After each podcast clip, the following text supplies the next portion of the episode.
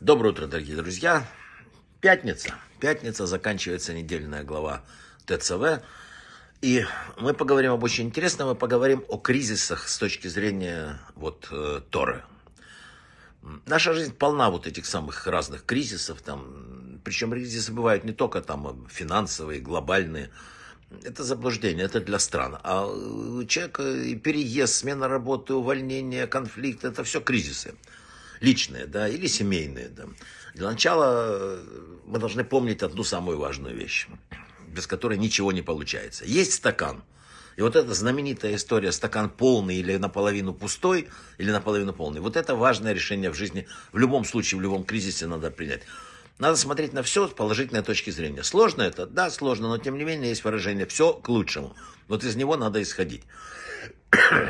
Итак, что-то произошло, произошел какой-то кризис, что-то там уволили, там муж, жена перешло, не знаю, произошло, да? Важно в этой ситуации, первое, что говорят всегда мудрецы, признайте очевидное. Если вы закрываете глаза на то, что реально происходит, все время пытаетесь закрыть на, на проблему, перевести ее, это не так. Первый, первый шаг к ликвидации да? проблемы – это ее признание. Второе – это еще проще, как бы надо быть смелее немножко, да. Сначала проблема кажется очень большой, да, вот не бери ее всю сразу. Надо решать проблему по кусочкам. Раз откусил кусочек, раз откусил кусочек, раз откусил. Ну и так постепенно съели проблему. Второе, э, нельзя закрываться в этой проблеме. Одиночество там или там с, это, обиды на мир, они тоже ничего абсолютно не дадут. Все должны, вообще человечество испытывает потребность в контактах, в общении с людьми. Надо, чтобы тебя кто-то мог выслушать. Надо сесть спокойно, найти какого-то человека, кому ты можешь что-то рассказать, поделиться. То есть ты должен вынести эту эмоцию с внешнего состояния во внутреннее. Неважно, примешь ты чьи-то советы или нет, это вообще не имеет никакого значения. Э, есть еще одна очень важная вещь. Надо понять, время и силы – это вот наш основной ресурс. То, что там деньги или там здоровье, это все важно. Но вот ресурс, который дан человеку, это деньги и время. Э, время и сила, простите, я Э, ушел в другое. Время и сила. У нас определенная сила, есть определенное время, которое мы пребываем на земле.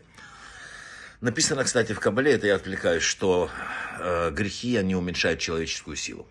Вот и но в любом случае и сила, и время заканчиваются. Поэтому надо решить, что главное в жизни, что имеет особое значение. Надо определить вот эти приоритеты.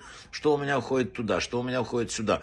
Как именно мы тратим время. Если вы увидите, что мы там на, на, на семью тратите 15 минут, там, а на все остальное, то понятно, приоритеты ваши немножко не там.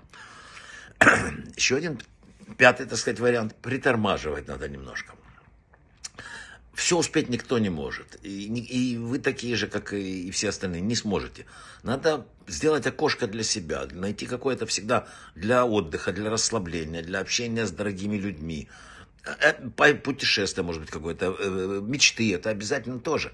Поэтому э, вот именно тут надо попытаться как бы не, не, не впадать в черную депрессию, там, а наоборот, найти какие-то возможности, именно которые открываются вот в сложившейся ситуации. И если вы приняли факт, что происходит то, что с вами все происходит, не случайность, а это факт, потому что случайностей просто не существует. Случайность – это имя Бога, когда Он не хочет показывать себя.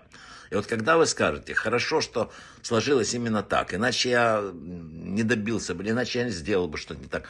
Вот как только вы скажете себе, что вот это не случайно, это послано мне для, или для испытания, или для проверки, или для улучшения, вот в этот момент вы выиграли любую ситуацию. Вот, вот как бы тут надо попытаться подвести для себя итог.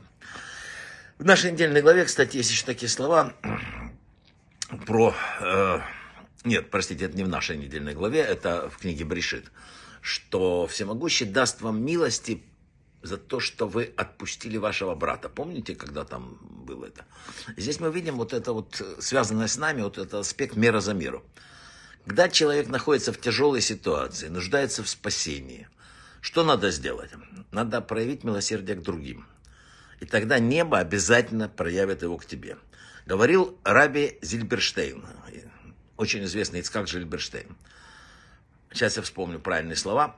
Когда человек в беде, ему особенно нужно милосердие неба.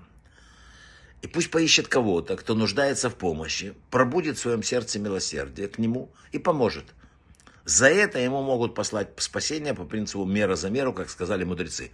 Каждый, кто проявил милосердие к творениям, его милуют с небес. Понимаете, в наших руках все.